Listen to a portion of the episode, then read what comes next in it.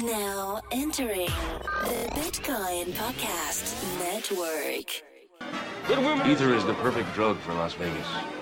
In this town, they love a drunk. Fresh meat. Come on, buddy. So they put us through the turnstiles and turned us loose inside.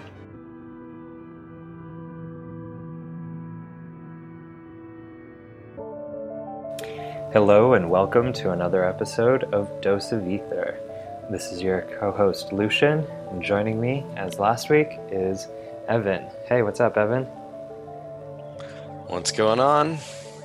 Chilling, just uh, getting my bearings straight after DevCon. Um, it's I spent a lot more time in Japan than I expected due to the typhoon. Uh, yeah, everybody freaked out about that. That was all people could talk about towards the end of DevCon. As somebody that lives in a hurricane zone, I kept telling people like, "Ah, don't worry about it," and everybody kept freaking out. Oh no, we gotta leave. I was like, "Eh, it's still too far away to really get too jazzed about." Yeah, it uh, its trajectory completely changed, and it barely rained in Osaka, but Tokyo got hit really hard. Yeah, it was a big downer because we had a like hurricane party scheduled, which of course, um, so somebody who also is from a hurricane zone, the like the morning of the of the thing of when it was supposed to hit, said, "Hey, did you do your hurricane shopping?" And I immediately knew what he was talking about because, you know, that's what a hurricane party is, is right? Like, did you go buy beer? Um, so anyway, that was that was amusing. Yeah, it I was a day, it was a no event. I mean, we were looking forward to watching it from the building we were in had like a 70th floor observatory or something, and then there was you know absolutely nothing to watch. So, um, yeah, Yeah. A. Instead, instead, I went to a rooftop hot spring. On, uh, I think it was it was like a really nice outdoor hot spring, and like the outdoor part was closed, but the indoor part was just fine. It's crazy. Wait, it was like, yeah, yeah. It was like, uh, and I think they call them onsen, um, and they isn't had that called a hot tub? kind of, but it actually was fed by a natural spring under the building. And they had like, I don't know, s- seven different jacuzzis, seven different saunas, um, and like a bunch of crazy massage, like traditional massage and therapy type things. Exactly what I needed after like a full conference of self destruction. It was, uh, it was sobering. So they pipe the water from underneath the building up to the rooftop yeah. for a hot tub. Yep. Okay, Basically. got it. That is bizarre. yeah. sounds I, like I Japan, really, though. I really wanted to do those like mountainside, like it's going to be snowing and there's a, like a volcano heated natural hot spring and there's going to be like indigenous monkeys in there, like bathing as well. Like that's kind of what I imagined. Um, but instead, it Is, was uh, on Bathing with monkeys like a thing that you often wish you could do. uh, it's just it makes for a good Instagram picture, so I guess that's why I remember it. it's definitely memorable when you have like a funny little monkey in a hot tub alongside you. Instead, these are like very traditional, like Japanese places, and you have to go nude in the hot tub. So it was uh, it was interesting that I met like seven different people from the conference there the next day. Had like a Mm. two hour conversation while bathing and trying to sober up from the nights before. Yeah, you know, uh, I didn't hit the party scene that that hard this year because I I lost my voice on the day before DevCon, which, by the way, the whole DevCon, I kept referring to it as day negative one. And then afterwards, I was like, wait, I could just say the day before DevCon. anyway, it was super frustrating. Like, really, the, I wished I didn't go because it's just tough to be in a place, you know, like if you can't talk. And uh, yeah, it was very frustrating. Yeah, understood that as well. Um, I kind of, yeah, I definitely hit the parties. I was gonna say I kind of took it easier than Prague last year, but that's not because of the lack of my attendance for DevCon parties. That's probably just because of the lack of absinthe in Japan in general. So it felt like I took it easier this year, but the after parties were the after parties were really interesting. There was like a, a wide range of um, like styles, and you can tell there were some companies that like they had the right setup, but you know that like the founders just don't really party that often. So it was. Uh, I remember this one party. Don't want to call them out in particular, but they know who they are. They threw an after party on a boat, and um, they had a panel discussion for most of the night in the hull of the boat, where like you can't even see the sights that like we were out there for, and Uh, Yeah. So did nobody go to like everybody was just out on the deck or something? they incentivized people with pizza to go downstairs. So I would say like more than half, actually probably like three quarters of the party ended up attending the panel discussion because they were like enticed to go down with pizza. And um, yeah, there was hardly like anyone upstairs to like talk with and actually kind of enjoy the sights with. Um, so on, yeah, that was kind they of an rented out a oversight. boat. They rented out a boat and then they only had pizza. only had pizza. They did have beer, um, but they had very tiny glasses. it was like shot glasses for Weird. beer. It was like, yeah, it was um, minor oversights, but that was just kind of like a funny example. It's like, yeah, I I don't think these founders party very often. I was supposed to be at that at that um at that party and I oh I guess it was probably just because I lost my voice so there was zero chance that I was going to go on a boat and uh especially because I was worried that part of it would be indoors so and like Right. really cramped and loud. uh sounds like it's not a problem that I missed it. Uh, I mean the No. parties in general were pretty weird this year just because I guess people that don't that weren't at DevCon or haven't been to Osaka, uh, there there's a little. DevCon was basically on a little island, like disconnected from the rest of the city, and you know because of that, I don't know how many people lived on that little island. It was fairly industrial, port-ish. You know, there were a lot of containers stacked around at various parts of the little island, but it was a 30 minute trip to get into the city to do anything, which was surprisingly somewhere around a $50 car ride, taxi ride.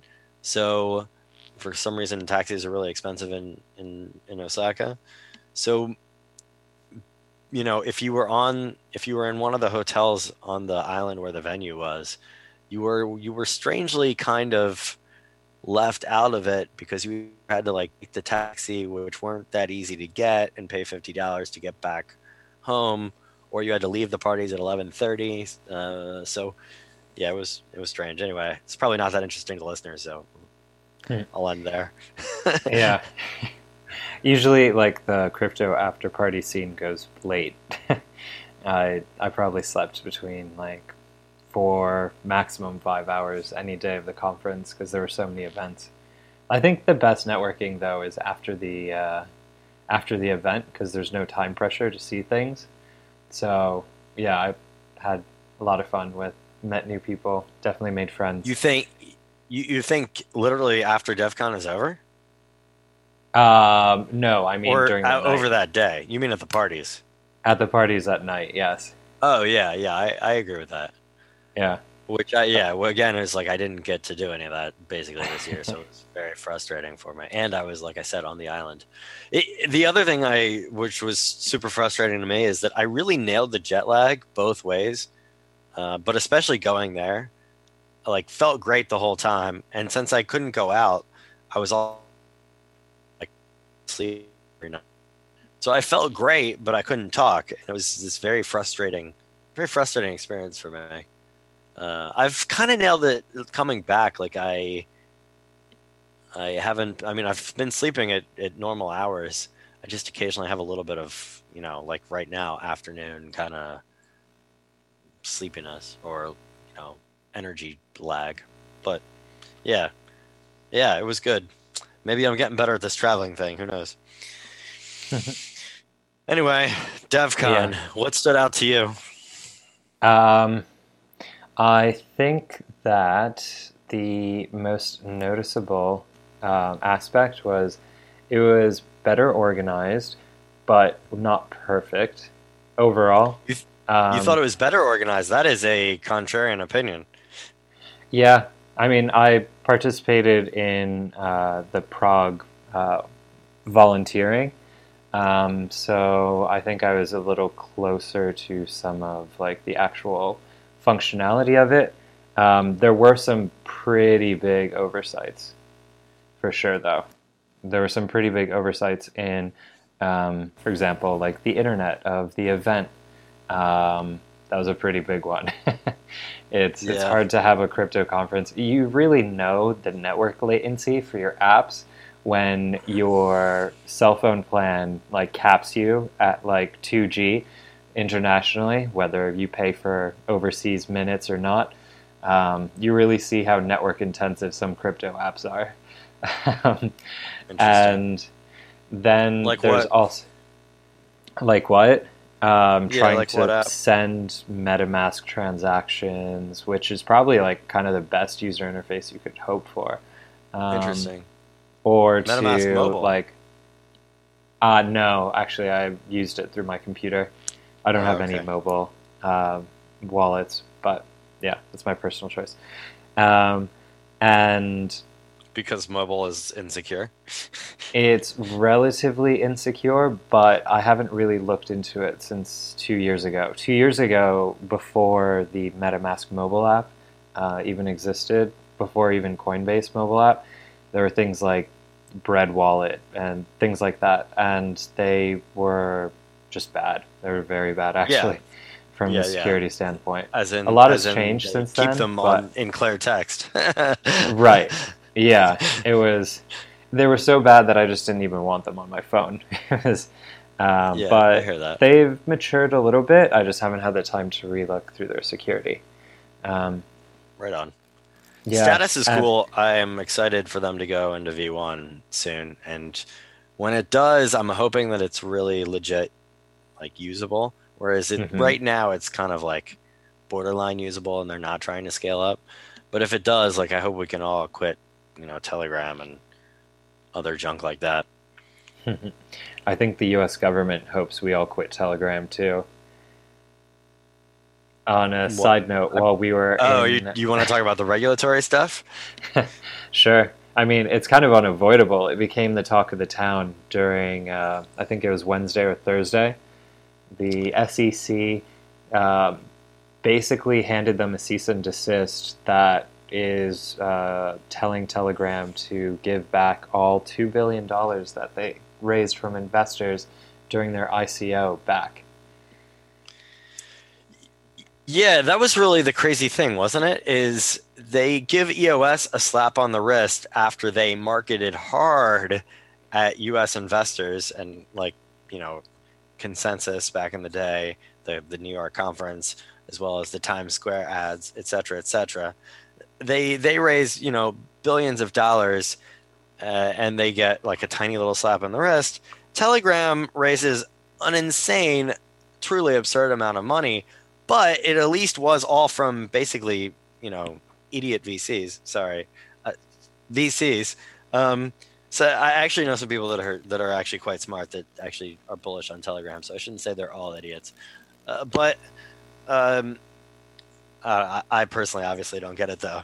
Um, yeah, and then they tried to give them like not only did they stop the Telegram sale that was about to happen, they got an injunction anyway but they're actually trying to make the telegram give it all back which i think is kind of crazy i you know like given that eos was going on it basically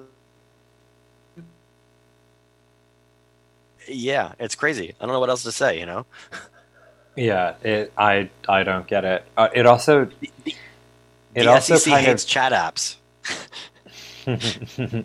I mean, Yeah. that's the funny thing. Uh, uh, people have, have said it's not unique to me. I, I mean, uh, various people have said it, right? But they went after Kik, and now they're going after Telegram. Whereas EOS, they just like, oh, whatever, no big deal. so they, they hate they hate chat apps. Is all we can figure out.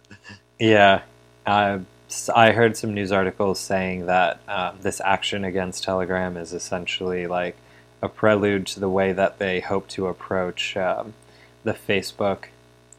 Um, they're not going to ICO, obviously, but the Facebook uh, development project. And it's kind of like a knee jerk reaction once Facebook announced. They're like, uh oh, if this gets as bad for consumer privacy as like normal Facebook, that would be horrible. So then they started freaking out and just started being heavy handed because of political pressure.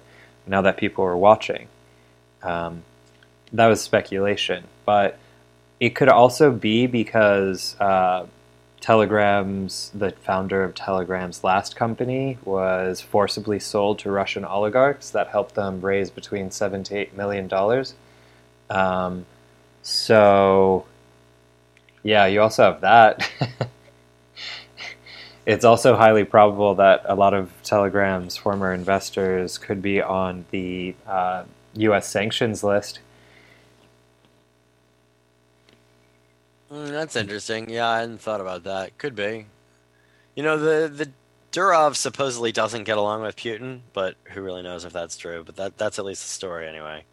Yeah, well, hides out. in Dubai. generally generally when a russian oligarch wants to forcibly acquire your company for one of his friends like putin has done to all state media te- um, or no private media that was former state media that they forcibly privatized um, usually they try to kill you and he's not dead so I mean, it could have been worse. Uh, that being said, I doubt he will ever step foot in Russia again if he wants to live. Um, but yeah, Hmm. he got something for his company, um, and he's alive. So I believe he actually got a lot for it, like half a eight hundred billion or Oh, okay. I thought you said eight, eight million. Okay, eight hundred. Yeah, yeah. That that sounds that sounds right. Yeah, for like a basically a Russian only MySpace. Um, Right. VK, that right? had that had yeah VK that had major like privacy and um, if it were ever to be like put into a different jurisdiction, then they would have to pay for all of the uh, copyright violations that happen on that website. Obviously, so yeah, it's it's an interesting company. Um, but my only real problem with Telegram, outside of all of this, is the fact that the uh, cryptography underlying their actual messaging platform is fundamentally broken. So broken that you can actually use it in order to like de-anonymize uh, people's activities. Um, but Well, yeah, people have, I know they rolled their own crypto. People have already cracked it. Yes. Uh, there have been indictments um, against hacker groups that actually use their Telegram chats to um, convict them, essentially, Oh wow. to de-anonymize their activity. So the I mean the thing about Telegram is that's that the their roll their hand rolled cryptography only applies to the secret chats anyway, and all Right. of your normal chats, which are by default, uh, and group chats are just like Google, right? It's open to anybody with an admin login. So, like frankly, I, you know, even in blockchain, like most of my probably ninety percent of my messages on Telegram are not even encrypted with their own little hand rolled encryption. So, Hmm. yeah, it's Yeah, a shame it's- privacy is not default. It, it's um, it's weird that that's the standard for crypto. Um, It is super weird. Yeah, I was very I- strange. I found it super strange when everybody all of a sudden started using it because it's what? I mean, I think the only reason it even exists in the space is because Signal requires a phone number to identify people. Um, I wonder how hard it would be to have like a Keybase like app that runs on Ethereum that can number. authenticate you on Signal without revealing your phone number, which would actually be kind of cool. Yeah. So you, cut out there, but I guess moral of the story is we should all just move to status when it comes out. Um, Absolutely, yeah. let's on the regulatory front real real quickly. Uh, Sure. A bunch of Democratic senators also sent a a that's a nice business you got there. Be a shame if something happened to it, like like you know mafia style, to Facebook about about Libra, and after that, Stripe, eBay, Visa, Mastercard all joined PayPal in quitting it. And so they launched this week, but only with 20 people and basically lost all their big names. I don't know They that we have lost a lot of the payment processors for sure. yeah, to be fair to them, I mean, uh, look, I, I actually like I've done very little commenting on Libra since they announced it, whenever that was, June maybe, because to me it's obvious that these guys were always going to drop out. There's no way that Facebook was ever going to come up with something that kept all these people happy, and you know, and the government like that. I mean, that was just a uh, that was like the most obvious thing in the world, right? Um, Right. The, the, if you know anything about fintech, like that's pretty obvious because these payment consortiums start all the time and then fall apart because they all just have competing interests. And Visa and Mastercard want to have a little look and see, like, hey, what's going on? You know, look in on your competitors, but obviously they're not going to just sit by and cannibalize themselves. Um, so uh, yeah, I mean, I you know we'll see. I still think they have a long road ahead of them. There was a Wall, Street Journal article yesterday or today about how Facebook was surprised by how much the backlash was. Um, Yeah, Facebook anyway- is always surprised by how much the backlash is. Yeah, but then it never does anything anyway. So you know, Right. maybe maybe that's their strategy is to just do it, then plan an article saying they're surprised, and then just keep going, right? um, the other Uh, the other topic, which is that the chairman of the CFTC said that it is his view as chairman of the CFTC that ether is a commodity. So that's officially out there from the Mhm. CFTC anyway. Who knows what all the other jurisdictions will say or all the other alphabet soup agencies. Yeah, that was uh, there was originally a statement back in 2017 um, with the previous uh, um, director of the SEC that made a similar statement um, that said essentially Ethereum, when it first raised funds, could have potentially been uh, security, but it is now sufficiently decentralized uh, to operate more as a utility token that wasn't binding because it was only their decision to rule whether it was a security or not, and also that uh, SEC uh, member also left shortly after making that statement. But I'm fairly comfortable with uh, Ethereum's regulatory footing in today's day and age.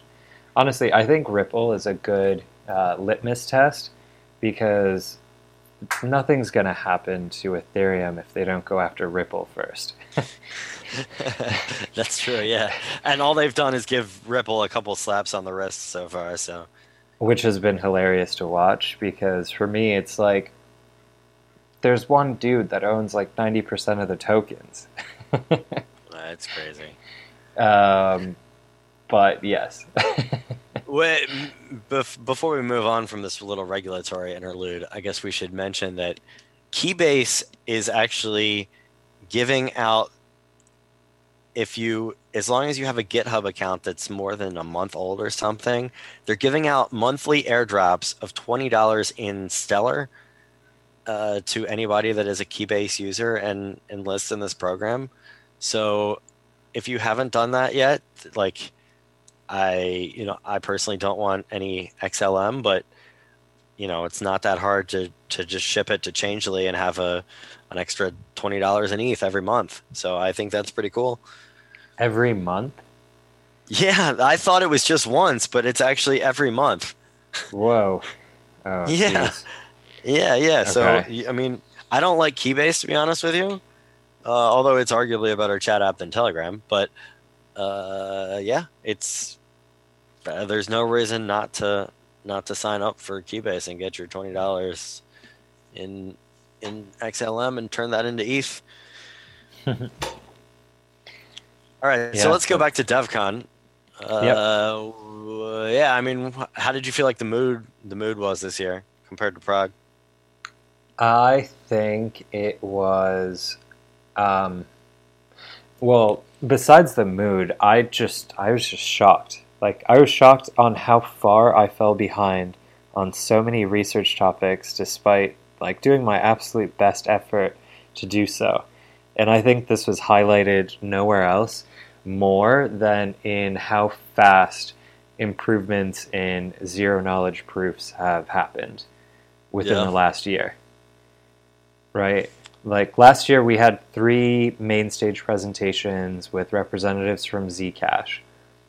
Um, and this year, we had three different, like, subsections of actual functioning implementations built using zero knowledge proofs that were more advanced than the ones underlying Zcash, which is just mind blowing and insane to me.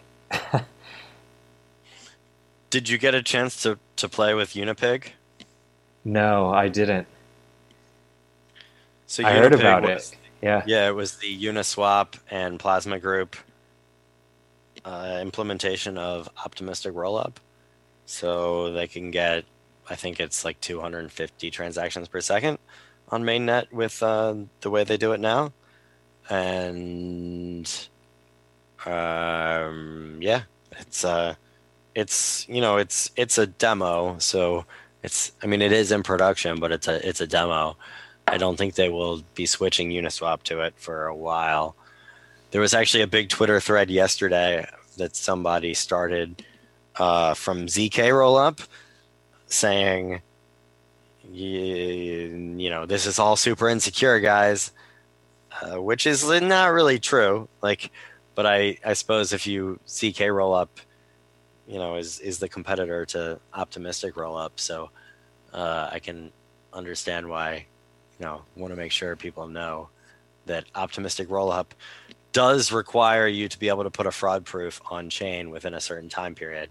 And you know in proof of work uh, there is always the problem of miners colluding. So um, you know hey that that is a potential issue i, Yeah. I think it's I like read- not really an issue to be honest I, I read the argument Any- and I, I kind of understood Sense. it.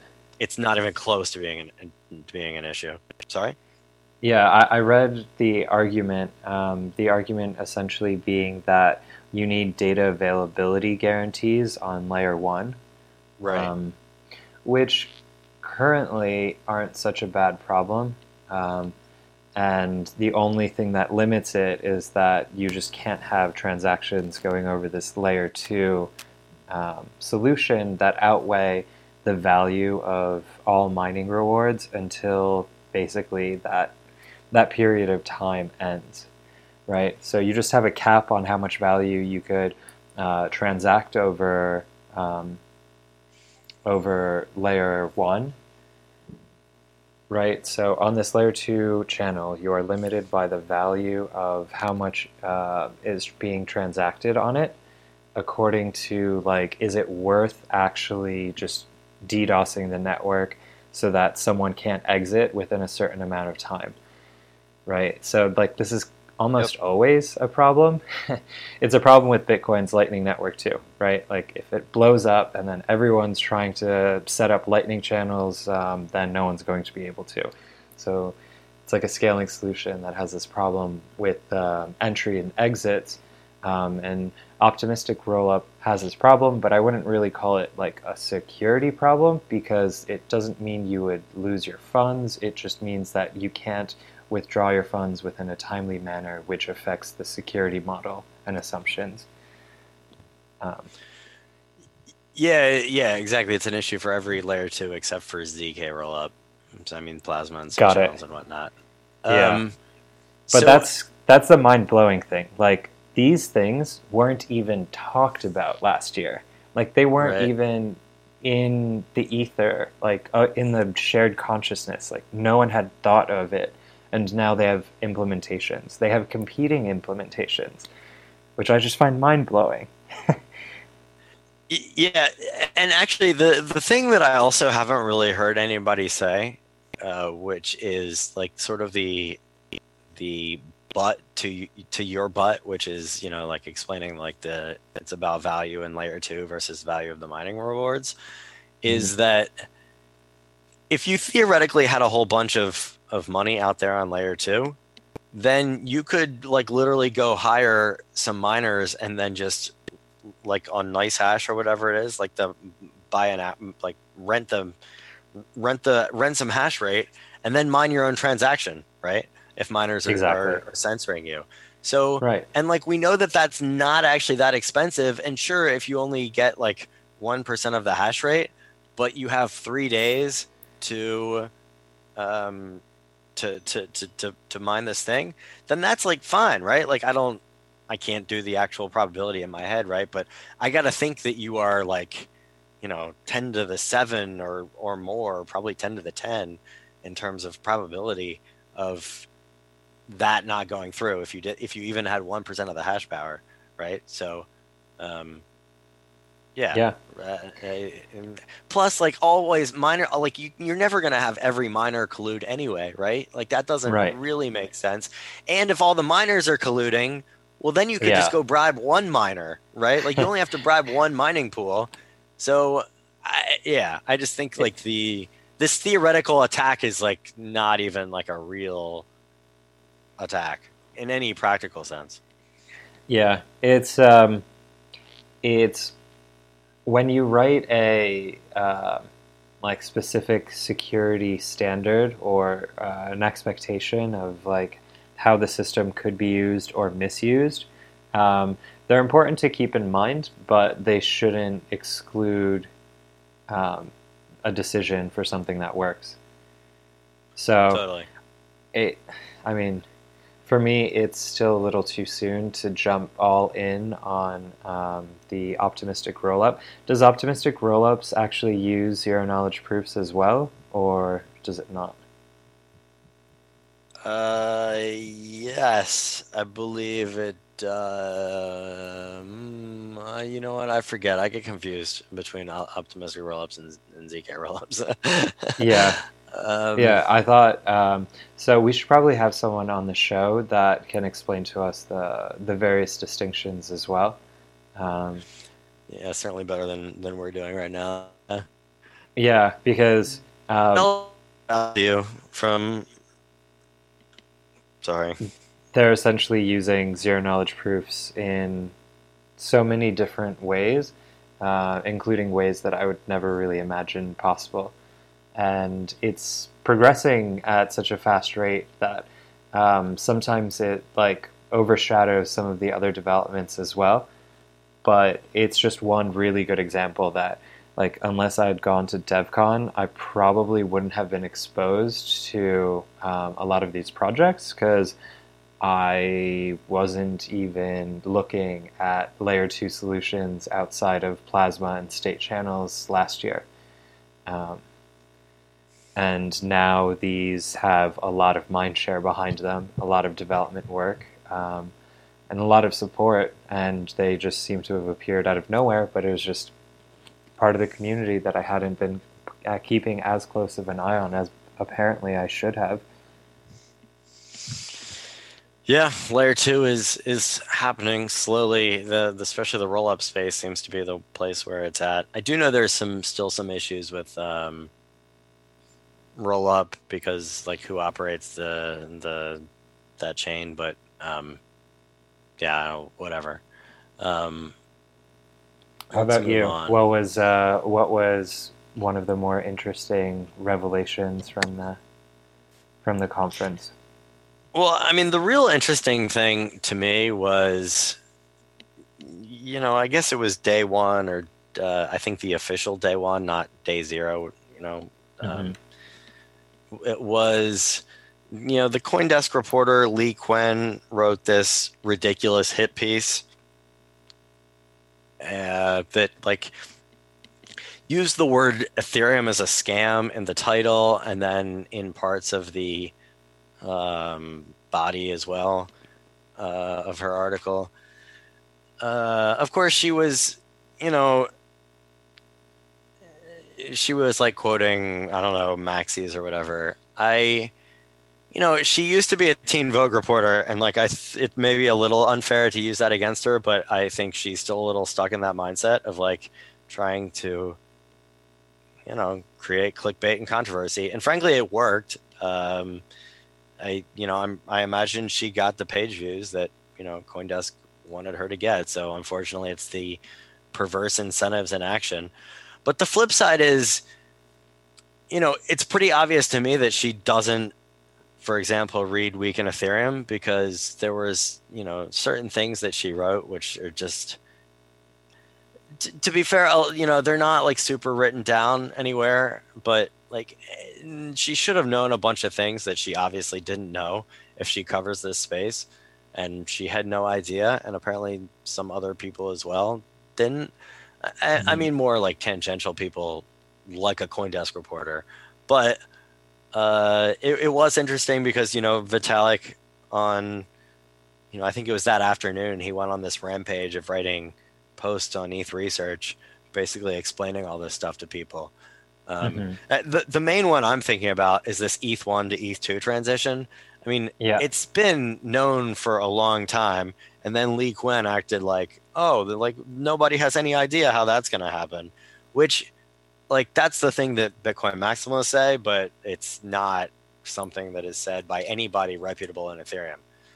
Um, right. But you know, hey, you know, it's a communications issue, and uh, I don't know. This space does move quickly in terms of research, and you know, things are always changing um, parameters yeah. are changing. So, I, uh, I I read that article as well, and I think that the title was intentionally misleading so that people that were against Ethereum would want to read it. Um, but I didn't actually feel that the article, or at least the content of the article, was very negative against Ethereum. Um, in, I mean, I get the fact that she doesn't follow the research aspects of it, but that's also kind of not her interest. Uh, I've read some of her previous articles, and she kind of focuses on the cultural aspects um, a lot more than the technology aspects. Um, yeah, I, I, agree with that, but she was commenting on the. I mean, like she shouldn't have been commenting on it if she doesn't understand anything about it, right? Like, right. Well, like that's that's a little unfair. Okay, in order to get a good. Yeah. What do you think so?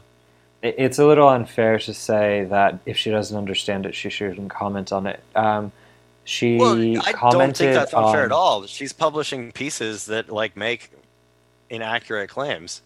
That's true. Yeah. Um, in the sense, it, even in the title, like for sure. Don't get me wrong. Like the title intentionally contradicted the content of her article in the sense that the content of her article spoke very favorably of the Ethereum community and its uh, developer ethos and its willingness to experiment and to try things out. Um, but yeah, I um, I agreed with the tone of the piece, but the title wasn't actually re- like reflected at all. The tone of the piece was that like Ethereum is doing the coolest research in the blockchain space, and this is the most important conference to go to. Period. If you actually want to learn and improve this space, and like the way I read it was that like these people were actually literally trying to make the best product. Um, the flip side of it was she was saying that like there's no hard deadline. There kind of isn't. Um, and that there are like big unanswered questions in how they'll implement something. Yeah, that's how software works. If you haven't found the best solution, you explore all the alternatives. Um, it, so it, it, what I specifically object to though is the idea, which is like we we have no idea how this ETH one to ETH two transition is going to happen. Whereas right, That has Okay. basically been decided for months, and I don't think that you should have a reporter covering this and like saying that like somebody who covers this space.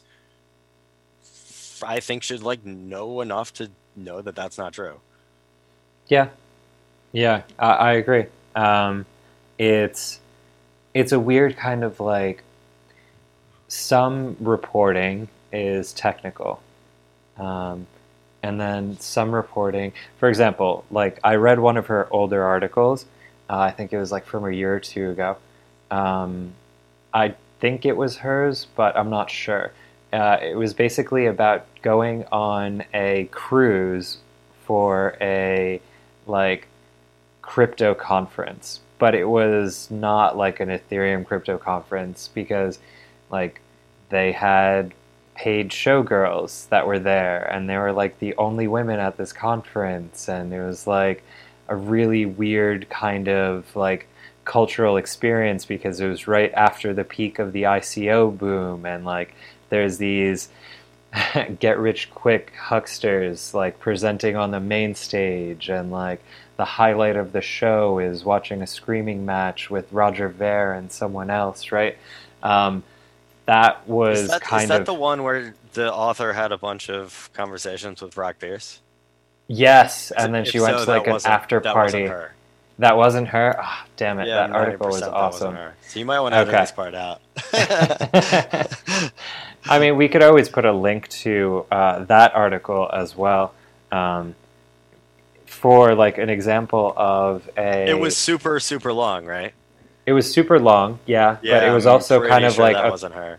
it was a cultural capsule of uh, a specific part of the crypto community that having gone to like consensus the new york city conference with a u not a y um, that conference like i definitely felt and resonated with some of that kind of like confusion slash like Yeah. everyone trying to get in on this get rich quick scheme that was only like mildly dressed up as technology at the time. Um, right. That was like, it was an interesting atmospheric piece um, in the sense that some parts of crypto that do get covered should be about like the personalities, the uh, types of relationships and interactions that some of these people have in public, like some of the uh, conflicting viewpoints that people share, right? But the flip side of it is if when you cover Ethereum and you assume that like Vitalik's research posts are essentially like the definitive yes or no this is going to happen like sometimes he posts like ideas right like so he's not dictating the Sometimes he future of posts jokes too. he posts jokes as well right he posts Like the, the memes whole with cats Bitcoin and cat, the unicorns data availability layer was like sort of a joke. I mean, it was yeah. like semi-serious but semi-joking, right? I mean, it was like it wasn't a serious proposal. Like it wasn't like we were. He was really saying like, "Yeah, we're gonna do this." yeah That's exactly true. I mean, yeah, I I do think It- that like CoinDesk at least needs to have one reporter who has some clue about the Ethereum ecosystem that they can figure that stuff out. it's it's weird about tech on uh, reporting because on one side the readers don't care right on the other side the readers should probably know what's happening uh, because if you had a really good idea of like the depth and breadth of the things covered at this conference um, then you would be vastly more informed and better positioned to understand uh, future Right. developments and how the space grows but it seems really hard to bridge the two. you know, It's like if you can actually really like write like understand enough about zero knowledge stuff to write credibly on it, like why aren't you actually just like actually working on it? Right. Instead of writing about it. E- exactly. Yeah, and um, one of those things is like we would need something at like the level of MIT Technology Review or Wired uh, to cover it, so that it's a subsection of people who are legitimately interested in the science um, to want to go in depth to understand the nuance of a topic enough so that it's not uh, led in through a misleading title. Right, like It- it's funny that you say MIT Tech Review because I don't feel like that is much better than CoinDesk, and in some ways worse. for uh, for blockchain related content, yes, but like for some reason they have Any- really good. Anything I've ever known anything about, I've basically found it to be terrible. Like when I was doing neural nets and machine learning stuff, I felt like their coverage was almost worse than mainstream press, frankly. Well, at least it's like a good representation of what pop science is. I mean, I can't expect Nature to cover uh, the developments of Ethereum. I wish they I could. mean, I guess it, yeah, I guess it kind of goes back to the point of like, for many of these things, it's, um, you know, if you knew enough about uh, about it to write about it, then you'd probably just be doing it. that's true. I feel Yeah. that as a as a newsletter author. So uh, yeah, I don't know. Um, I, I mean, it is a fair point that like um, you know Vitalik went out and wrote all these posts um, right away, like to um, you know put them down on paper. Frankly, even like there was a he put a post out about how um, there will probably be some contracts which are on the beacon chain, right? Which I think Hmm. really surprised people because that's not the standard mental model that people have of how ETH2 works. But you know, if you follow closely follow ETH2, then you probably knew that. But I suppose it was probably not written down in a concrete like this is the current plan kind of deal, right? So yeah. Anyway, It's there's definitely still a coordination issue because that was news to me as well, um, and yeah. it, it makes sense now that you say it, but I have to look into the reasoning. I think one of the uh, most like powerful, a, a really good summary of what DevCon uh, stands for, at least, was um, presented by Emin Gün Sirer when he announced uh, a Ethereum, like a Ethereum.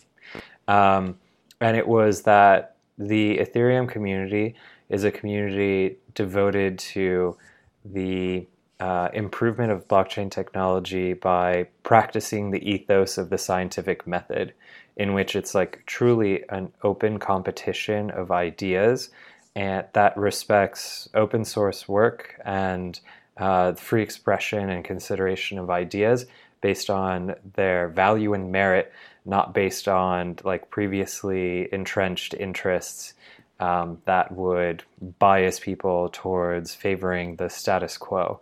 Um, I'm paraphrasing, but he put it quite nicely. Um, it was also interesting that he he is basically piggybacking off of the Ethereum community to um, jumpstart his own Ava protocol as well, which I think is a pretty interesting approach. Um, it makes sense. I thought that was interesting too. I'm I'm also curious. I haven't really followed what he's doing that closely. So Athereum is like a layer two Ava on Ethereum. He's still gonna have his own base chain though, right? No, it's actually a layer one that takes the Ethereum base chain and the EVM and changes the consensus mechanism to Uh, use that's right. Avalanche. You're right. Yeah, so he's calling it a soft spoon, um, popularized by the Zcash community as like a friendly fork. Um, the idea being that That was actually keeps that was actually Cosmos that came up with that idea. The, the spoon thing. spoon. Yeah, Yeah. because they were originally they announced that they were going to do it to Ethereum two years ago, and then they just didn't do it. Got it. Interesting. Yeah, I- I've always been curious about Cosmos's relationship with Ethereum specifically because they've always been viewed as such like a friendly, analogous uh, partner to the Ethereum community, um, despite building something that I've always considered to be a competitor to Ethereum too. But that's that was kind of like the idea, right? There's people who could obviously be looked at as a direct competitor. Tezos, for example, they had a main stage talk, and I think that's that speaks more to the resilience of the community's dedication to um, openness and free expression of ideas, even if it's competing with uh, with existing work that's being done.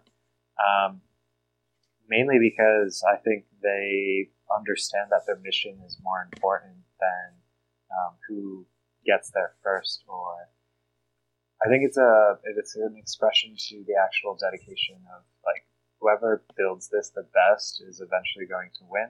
Also, because it's open source, we might copy them. Yeah, I personally think that these a lot of those talks were just bad speaker selection. To be honest with you, um, Really? like, yeah, I mean, uh, yeah, like I I don't think anybody's like against like the if it's actually relevant, but I think there was just some bad speaker selection that happened this year and will not be repeated next year. Um, I, I mean, I think I, just uh, like some of those things were like more marketing pitches and why at an Ethereum developers conference where people have to actually spend like you know 600 euros for the discounted ticket um, why are people getting content that like they're not interested in? Um, Interesting. but yeah, um, yeah i mean like it, yeah, as you said like you know stu- stuff does get copied. I mean there are parts of like the there, there's been a you know like a little bit of a tactical shift to um like an ETH 2 to now only do 64 shards. And some of the details in there are are kind of more like near. And in fact near also i think went down to 64 shards um a few months ago whereas they were originally planning on doing a more more like a thousand shards like eth 2 was going to do. Um so yeah i mean you know uh, all this stuff is does have a lot of similarities and um we'll, we'll see what happens that's. I feel like this might be the honeymoon phase in which everyone's open sourcing their code and they're not fighting for uh, they're not fighting for customers so much as they're fighting for attention from investors. Um, but that's I, that just seems so unsustainable, and just from like the practical realities of industry and business development. Like, I still don't feel like we found a fully sustainable way to fund open source software development and research. Um, I wish this weren't true, but there's an over reliance on investor funds. Um, the investor funds have been quite deep until now, but I just hope that like this ethos of open sharing and development and may the best man win. I hope that doesn't go away in case like we actually do realize that we need mass customer adoption and that protocols need to live on their own two feet without like support from external parties. Well, I mean, to some degree, it has gone away a little bit, right? I mean, DFINITY is building in secret; they're not building in the open. Um, they share some of their ideas, but you know, their code is still closed source entirely. Of course, Hash Graph, whatever it's called, uh, their code is patented, but I think it's now open source, which of course is crazy because that's like the worst of all worlds, right? Because if you ever look at their code, then you are basically opening opening yourself up to, to lawsuit risk, right? Like they could just decide to sue you because they'll claim that you use some of the ideas that they haven't had in there, even if like, you know, the ideas didn't come from them, et cetera, et cetera. Um, Yeah, but, you know, uh, we'll we'll uh, we'll see. I mean, Filecoin even right? Like I I think it's going to be very interesting to see whether building in secret works for them. They now say we might have talked about this last last week, but uh, they they build in secret, and now they're they're really on the vanguard of of, of bleeding edge change in a bleeding edge industry, and now they're gonna they think they're just gonna launch everything and get and go live in a couple months, and you know I think it takes I think security review takes time, right? It's like there's a whole advantage of having built in the open and had review be possible that they don't have really. So we'll see. Yeah, it's Anything, um, any it's actually a very strange dichotomy. Uh, now that you mentioned Filecoin as well, when before Filecoin had their ICO, they were basically publishing all of their work. And that's when they published libp2p and a bunch of other work that the space has been like slowly digesting and integrating into their other stacks. Um, yeah, we'll see if it is as successful if they launch after being private for so long. They have enough of the community's mind share, honestly. Um, yeah, it's it's difficult too uh, to compete against them currently uh, in terms of developer attention, even if their platform isn't finished in its currently a public version. Indeed. Any any closing thoughts? Um, yeah, DevCon is great.